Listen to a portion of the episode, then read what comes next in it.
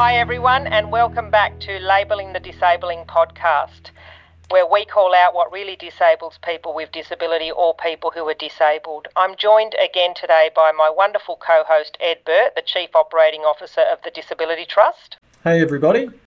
And today we are joined by Ben Gauntlett, who is the Disability Discrimination Commissioner. Thank you for joining us today, Ben. Oh, thanks very much for having me.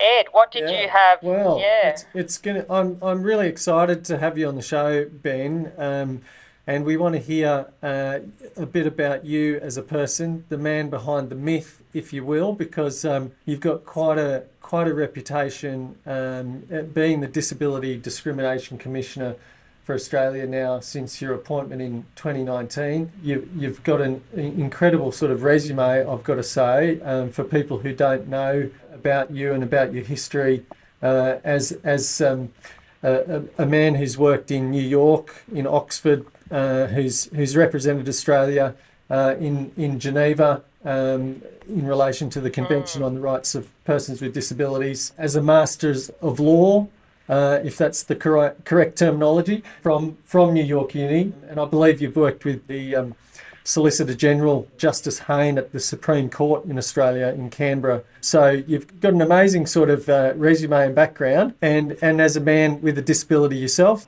you're what I would call a, a high achiever anyway, regardless. And we want to hear about your, your life experience and the work you're doing to support uh, diversity and inclusion in the workplaces around Australia. So, yeah, looking forward to the chat today. Welcome to the show. Can you tell us a little bit about your life journey in terms of um, you acquired a disability when you were a teenager? Is that right? I had a spinal cord injury uh, playing rugby when I was 16. Um, that was in 1995, so some time ago. And yeah, I think the best way of putting it is, is I've travelled a relatively winding path and lived in a few different locations around the world. Justice Haynes, Justice of the High Court, little bit different from the Solicitor General, but um, within that, which is a different role, but within, I guess, each of those roles, obviously, disability has been um, a key interaction, both in the workplace but also in the community which I was living at the time, and that definitely shapes who you are as a person and the views that you have. Can you tell us a little bit about that, Ben? Because you just said that you had a spinal cord injury in 95, and because I've read a bit about you, I know that you were probably in your late teen years then. How do you think it has, you just said it shapes you, how, how do you think that's happened, or what, what can you tell us about that? I think when you have a disability as a teenager, or you have an accident that leads to disability as a teenager, you probably get a perception of the world that's slightly different because you don't see the world from the perspective of an adult, although you might think you do.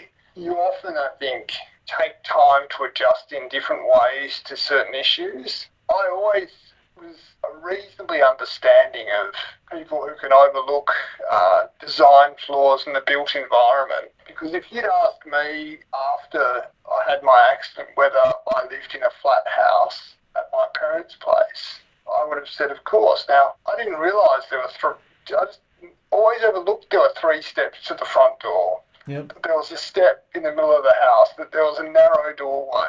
Uh, those little issues were so easy to overlook. And so, whilst I have moderate level of sympathy for sort of people who overlook these issues, it is sort of a, a small example of how you can take a perspective that's quite different to what others would take because Yeah. you did see the world differently. And so to have to adjust to things like the need to find accessibility and and reasonable adjustments and things of that nature is uh, is something which you do realise it does take time to learn and to be knowledgeable about.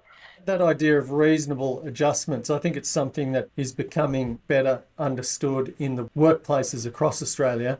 I know it's certainly something that the Human Rights Commission is is pushing a greater understanding around, and there is at the moment a great workforce, great pressures on the workforce in terms of getting talent and people into work. Do you think that that is improving in terms of people's understanding around the need for reasonable adjustments and the benefits to employers of making reasonable adjustments? What's your view on that, having been involved in this area for the last? I, I think there's a there's an appetite to learn is the best way of putting it, Yeah. rather than than necessarily having reached the end stage of a journey. It's a long process to improve, and discussions about reasonable adjustment cannot be divorced from discussions about job customisation. They cannot be divorced about making sure that people fit the role they're recruited for, about the awareness of other colleagues and support structures in the workplace. And so often people will think of reasonable adjustment as sort of a piece of software or a change to the built environment. In reality, it's a part of a, a range of policies Yeah. that should include people with disabilities so that they feel comfortable in the workplace and that they're given an opportunity to succeed and thrive. I remember hearing about um, you know, the adjustments that were made at the High Court around, you know, the famous image that people have, I think, of barristers and lawyers is, you know, trundling along with uh, crates and printed papers and. And I understand that you're able to do a lot of things using technology to support your role in the High Court. Is that right? Is that um, something? Yeah, I was very lucky. The judge I worked for, Justice Hayne, he, when I um, went to the court, moved to a completely online practice. So we would take a trolley to court, but it was just as a backup. And it had No. sandwiches in it. No, no, we don't. You don't eat in the court, Okay. but um, but you would. Yeah, but he he worked primarily online, Yeah, and he embraced technology, and in a way, he probably embraces technology more than even I do. I mean, I quite like a pen and paper for Mm. some things, and and he is very comfortable working on an iPad uh, Mm. with a stylus. So I still haven't quite adapted to using absolutely electronic everything. Maybe showing my age, but uh, Yeah. some people who work in that world can really just Yeah. work totally electronically. So a lot of what you're talking about in terms of um, reasonable adjustment or just adjustments, if we want to call them that, is not just about the actual adjustment, but it's about the culture and the attitude that goes along with making those adjustments from others around you, and also ensuring that it's. Some people think it's just about the person being able to do the work, but it should be, and I, I believe if I've read the Act correctly, it's more about people having access to all aspects of the workplace, which would include you know, the lunchroom, the Christmas party, and the work that you are supposed to be doing because we know that access to all of that other social part of the work and the cultural part of the work is what helps to build stakeholder engagement and networking and all of that sort of stuff. So, would you say that we need to start focusing more on access to the workplace and everything that relates to the workplace as a whole rather than just the job? I think it's really important to differentiate discrimination law and making Okay. sure we don't discriminate against people. And you can discriminate against people by treating them unequally or treating them the same and there's an unequal outcome. And what is good employment practice? It's a bit like saying, well, I'll do the absolute minimum for my building to comply with the relevant regulations, Yep. or I'll have a building that everyone can thrive in by having everything that they need. And I think what's really needed in an employment context is to focus upon that notion of having or being an employer of choice where people come and thrive. And that includes people with disability. And we know that over 80% of disability is invisible. Mm, A lot of it's episodic in nature. A considerable amount of it, there's stigma in, in revealing and discussing. We also know that of the approximately 4.4 million Australians living with disability, which is just over 18% of the population, there's also 47.3% of the population identify as having some sort of chronic health condition. Mm. So when you have open policies relating disabilities and medical conditions and chronic health and all, all those issues, you open yourself up to, to not only people working for you who may not otherwise work for anyone or be able to, but also those employees who are with you, staying with you for longer, thriving in your workplace, being promoted, mm.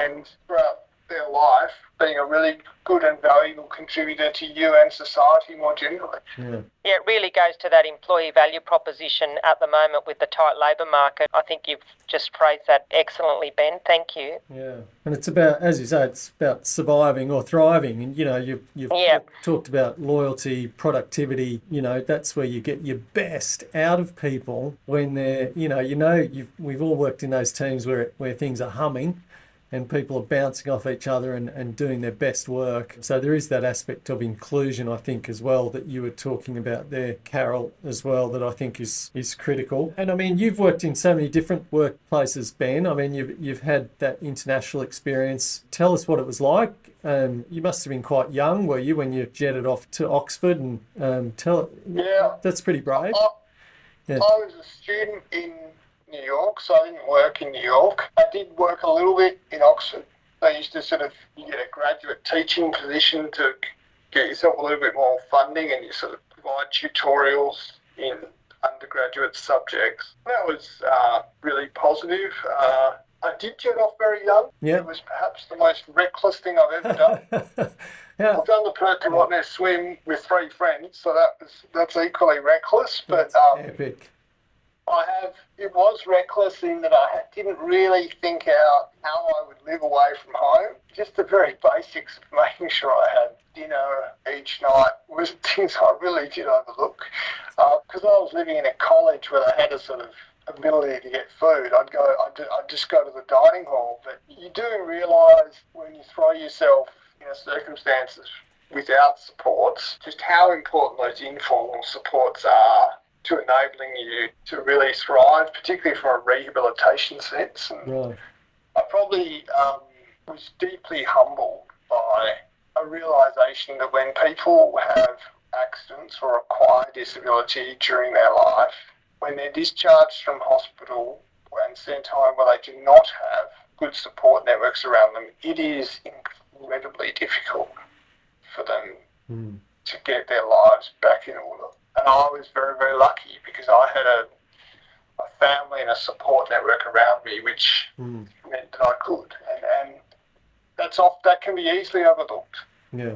So I, I think it was a, it was a wonderful lesson for me in terms of it was humbling to, Yeah. Yeah. to really realise just how much you Yeah. didn't realise some of these issues were, were challenging and to go overseas and to do it, particularly in the US healthcare system, Wow. was um, with a bit of snow was yeah, it was it was a bit different. Yeah, I found that incredible that you'd lived in New York and you'd lived in um, England, and yet one of your articles I read talked a lot about how there was very limited support in our own nation's capital in Canberra. Um, but then you'd lived in these places overseas. I found that, you know, quite troubling that in our very own backyard there weren't those supports for you, and you would really have to challenge yourself to move back to Canberra. Yeah, I think um, I was. I've been in two NDIS trial sites in my life. I was in the Canberra trial, I was in the Melbourne trial, and then I got back to Perth, and they were just rolling it out, and that the last place to pick it up. And, and it is, is does take a while sort of for those seedlings to grow in terms of as a as a service mechanism. And, and in Canberra, when I was there, it was really at a very early stage of what they were trying to do. So I think it was um, maybe different now. So I don't want to sort of tar them by a historical brush of what has occurred, but what is definitely um, apparent to me is that employment is the byproduct of a disability policy system that works well at an individual but also at a societal level. hmm And so when you have good support, if you need that support, and I, and I do, um, you often can thrive. When you don't, it's really tough, Mm. and it's it's it's not a it's not fun when you can't get the support you need, and, and it's something why we really do need to focus upon getting functioning markets and systems for people with disabilities to acquire services and to be able to have that concept of Yeah. meaningful choice and control. Yeah. Well, I mean, it is an interesting way to put it, Ben, that employment is a byproduct of a functioning system, uh, disability support system. Uh, and perhaps that's why it's such a good yardstick, you know, measure to look at. Uh, if you're getting, you know, and, and why we should be so focused on employment, because if we if we're cracking that as we should be, then you know we know we we've got a a, a disability service system that is um, doing its job and enabling um, you know the the, the full uh, participation of of uh, citizens really. Um, yes, starting from a young age. You know, if you look mm. at, um, for me, I like to talk about it in terms of historical disadvantage. If you've got a, you know, a three-year-old starting preschool with disability, um, and they're not receiving the supports they need through their schooling and then into you know tertiary they they may not even make it to tertiary education or qualifications because of that lack of um, support both formal and informal um, you then have a historical disadvantage and then you don't have access to that byproduct as you're mm. speaking about in terms of employment or different levels of employment so um, we talk about that you know, the historical disadvantage and also the low expectations of people with disability, and that can start at a very young age. Mm. Um, for you, Ben, you didn't acquire your disability until your late teens. Do you have any concept about that? Um, not having a disability. I know you talked earlier about the built environment or that sort of um, you know the the accessibility side of things but how do you think you were perceived as a person without disability and now with disability? Do you think that had some sort of impact? Oh absolutely. I think uh, i think you realize with time the difference in perception and in some ways by moving into internationally to live mm-hmm. you actually then where no one really knew who you were or your background because if you in your local area and you've had an accident, everyone knows you've had an accident, so they know your past. But it's quite different to be overseas where no one knows who you are. Yeah. And they really do perceive you as being um, from a certain background. And, um, right. You know, you can be confused for a different sort of life circumstance quite easily, and mm. stereotypes and those things all are very much apparent there are stereotypes in Australia, though. I remember attending a function when I first got this job, and someone asked me why I was there, mm-hmm. and I was like, "Well, you know, yeah. I'm actually the, I'm actually um, here in my official capacity." Mm. And it was um, that sent me a nice message later on LinkedIn about, you know, sorry to confuse yeah. the situation, but uh, people do uh, stereotype a bit, and, and we do need to. That's why we need to educate about disability in our schools, in our post-tertiary tertiary um, areas as well, not just universities, but also technical um, colleges right. and TAFE and things of that nature. And we need to be mindful that the likelihood of a person graduating, having graduated year 12 in Australia, is half the person who does not have wow. disability. Wow, so that really so does. 66% yeah. relative to approximately 33%. Now, that difference accounts for a lot of challenges going forward because if you look at the, the types of roles that are being developed, a lot of them require post tertiary qualifications. Now, mm. so you can't just say give a person that job, you've actually got to give them the skill set to get yeah. that job. Mm. Yeah. Mm. And those conversations about pathways take time. They take a really insightful policy analysis into the lives of people with disability. Mm. But they also require, in a sense, a sense of vulnerability where all sides can have a conversation about what their concerns are so that you can deal with the underlying issue to achieve a better outcome for everyone. Hmm. Ben, how, how important was it for you? Um, I know you went from, uh, you know, really being passionate about uh, pursuing a, a, career in medicine, um, and then you moved across into into the legal sphere. But you know, did you have uh, advice or guidance or, or a mentor or, or a career coach or what, what how did you was it or was it just a practical practical thing? Like what made you um, make the moves that you did um, given you had a I think a particular inclination towards the sciences uh, from the sound of things from my understanding? So what, and, and and and I suppose what would be the I think when we're thinking about people with disability um, particularly but perhaps all young people that aspect of career coaching and, and support and you know, being able to change your change your direction if you need to. So when I uh, first had my accident, they actually recommended I go into mathematics. Mathematics. Um, so I was quite mathematical, and Yeah. and they, they, they suggested I should go off and become an actuary. Now I'd never met John Walsh. I don't know. Oh, there you go.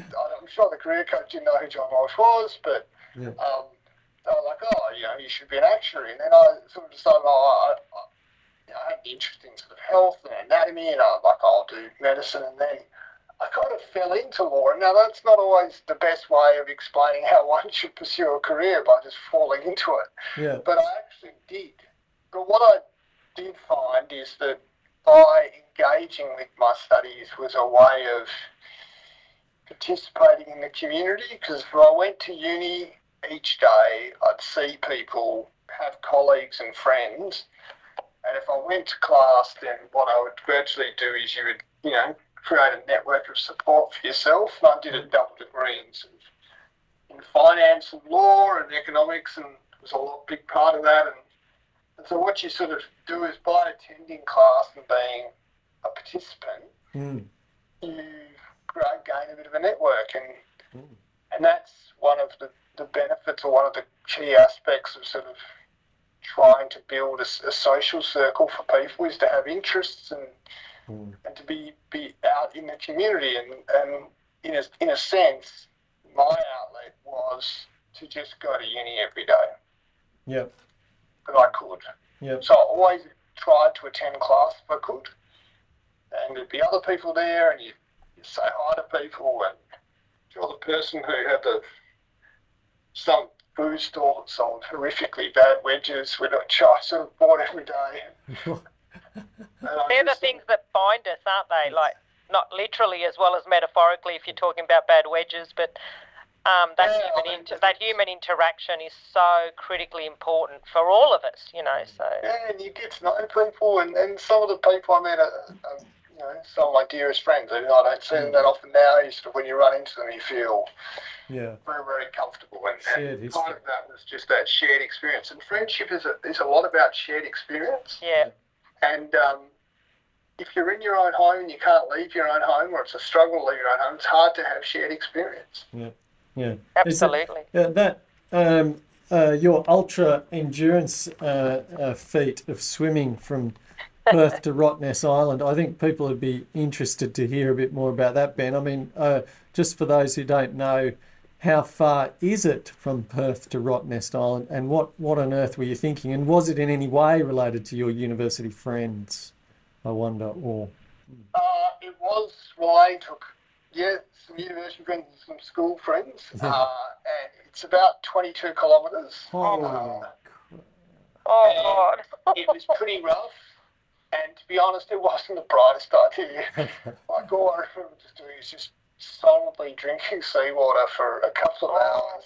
oh, Uh, and look, they, my friends handled the rough bits. I handled the more sort of sedate bits. But it was it was something I, I'd had a, a rough couple of years beforehand, and I just wanted to um, Just make it even rougher. do something to sort of change uh, change it up a bit, and it did make me um, train quite hard and yep, participate in a different area that I'd previously done. And the shame was was that in swimming so much, my shoulder sort of played up a bit right at the end, and, Oh, right. and one of the doctors said to me was so they just said to me words to the effect of, if you want to keep swimming this much, you'll probably have to have something done to your shoulder, or you can just swim a lot less and you'll be fine. And so I just swam a lot less. Swim a lot. Oh, But and that uh, and the funny thing about it is is I hated swimming at school. yeah, It was the it was the sport I absolutely hated the most. I was I swam like a stone. mm, I still swim like a stone. yeah, But but to do it was enjoyable and it was about participating and right. and I think when I told my friends I was doing it, they they thought I was they thought I was joking. Um, yeah, but they participated and they were great and we you know got some good photos and some good banter out of it but it was cold wet and rough that's incredible. um, and it was I mean it's always a bit you know rough at the Indian Ocean but it was a rough year Yeah. And I do just remember perhaps thinking at times when I was in the water that this was not my finest hour or my brightest moment in Right. terms of deciding to do it. You, you do Well, strike. lucky you've got. Yeah. On, and lucky you've got so many other fine moments and brightest hours. I think Ben, Yeah. because What what you do strike me as somebody who sets big goals for themselves. Um, um, you know, like it sounds like a, a a lifetime of doing that that so far. I mean, what what's next for uh, Ben Gauntlett, or is that um, because when does your um, when does your tenure as uh, disability rights commissioner end, and, and what are you um, what have you yet to achieve in that role that you'd you'd like to bring forward? Yeah, I've got another year and a half Yeah. in this role. Um, I guess I, I would like to really shape the employment landscape a bit. Yep. Yep. Uh, I'd like to shape the housing mm, landscape as well. Mhm. Um, Yeah. We have an employment project called IncludeAbility where we try and model good employment practices. Um, we also, the housing project, we did something with Monash University in relation to um, designing houses to be more um, functional for people with disability in a really aesthetically pleasing way, though, where we really understood that um, good design can actually be really engaging and attractive and have enormous amenity. And with, I guess, those areas is, I guess, one of the reasons why I'm quite passionate about housing is a lot of my career decisions were actually dictated by, we talk about um, sort of access to sort of care, but also housing. Is that Mm. I did actually get offered, or I had a lot of opportunities which I couldn't take because I couldn't find anywhere to live. mm, And so when I was a junior lawyer or even a junior barrister, I actually used to live in accommodation associated with universities so that I could have access to an accessible room Mm. because I couldn't find anywhere that was accessible. Mm. wow. Do you, do, uh, what do you think of the uh, specialist disability accommodation um, aspect of the NDIS? Uh, are you are you seeing? I think that's in, Yeah. important, but I also think it's real. The most important is to just the National Construction Code Yep. Just needs to have mandated accessibility considerations. Yep. And what people fail to understand is is that a person who lives in an accessible property is, I think, four times more likely to be employed Yeah. when, than if they live in the accessible, inaccessible property and they have accessibility needs. But also the argument that has not been picked up, which is fundamental in this area, is the avoidable care costs that are saved by good design Mm, that is that where a person can live in the community, they often require so much less care than if they were in hospital or in some sort of institution. They can build a better life. Mm. Yeah. Is something that had not been measured Yeah. in looking at amending the National Construction Code. And the measurements they took were for people who were sort of getting on in years and requiring a little bit more care. Well, you don't know if you're going to have a big accident or illness or something of that type. You just you run it. You Yeah. just uh, there's no way of predicting it. Yeah. That's Yeah. But when it does happen, you really do need an accessible property to live, you and your family and your friends. And I just think that um, this is an area where the whole of Australia needs to engage, and the inability to uh, pick up the accessibility amendments to the National Construction Code is deeply concerning. mm. Is some states have had that inability. yeah. Is is there opportunity um, right now, Ben, to influence that? I mean, I think, like you say, that those avoidable care costs, um, if they haven't been quantified, they somebody really needs to try to do that. I mean, I think you've seen that with, um, and that's what Dylan Alcott is with the NDIS at the moment, trying to point out to everybody is the the cost benefits to um, the investment in people, and the, the cost benefits are, are tremendous in terms of the return on investment uh, for the NDIS spend. But I think you're right. Again, uh, what are those avoidable care costs that uh, the community are paying for right now, and they don't even know it because um, yeah, the, the people aren't able to return home. People are um, blocking expensive uh, high care beds when they needn't be. Uh, I mean, Yep. th- these are these are huge costs, um, and and you're quite right. We need to start making a change to these national uh, construction codes. Um, so I think that would be a tremendous uh, Oh. contribution. So we have, in terms of all states other than Western Australia and New South Wales, we accepted the change, which is fantastic. It's a modest change. It's, it's 22 times more expensive to renovate Yep. than to build in up front. Yeah, But also, what's not facilitated, we have enormous labour shortages for construction workers, but also care workers. Mm. And so we should be doing everything we can to minimise that. Yep. Yeah. And so we do need to have a really forward thinking policy where we have a vision for what we want in Australia. And that vision understands that we have an aging population, that, that people will have varying amounts of disability through their lives. And we need to have a housing profile that is fit for purpose. And it's not just social housing. The majority of people with disability do not live in social housing.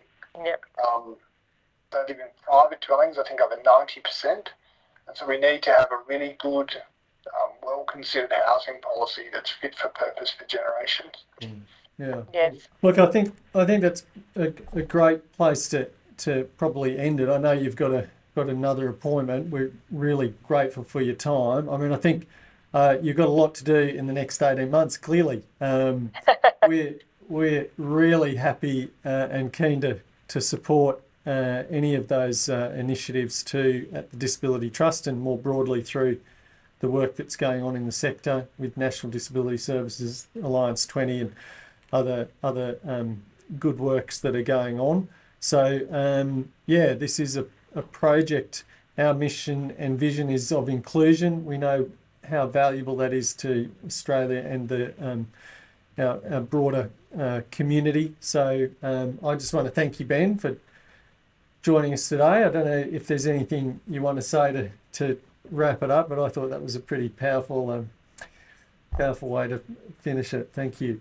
No, thanks, Ed. Thanks, Carol. And uh, I think um, we need a, a whole of community response to ensure that all people with disability feel included. And podcasts like this are a really important way of building awareness. Mm. They're one brick in a Mm. rather large wall that has to be built, Mm, but each brick matters. yeah. And it's really important that I think across Australia we, we hear the message from people in different life circumstances and disability is part of that, but also intersectional characteristics need to be considered with that to ensure that we hear the true voice of all Australians and within that hopefully we can then build a better country that we all want to be part of. yeah. Um, that is a, a really great point, actually, Ben. I think the intersectionality between disability. Um, I think disability is the only one of those um, diversity groups in inverted commas that we talk about that cuts across um, all of the intersections of um, life is disability. Um, can I just also thank you so much for your time today? Thank you for sharing so much. Um, and thank you for really articulating um, through statistics and through experience um, and through your, your work that you're doing the importance and the impact of uh, inclusion and employment and access for people with disability. At the beginning of the show, Ed started by saying we're going to meet the man behind the myth. Can I just say that um, we've actually met the legend behind that myth? So, um, thank you so much for sharing and thank you for working so hard to um, change the lives, uh, in particular, of people with disability in Australia.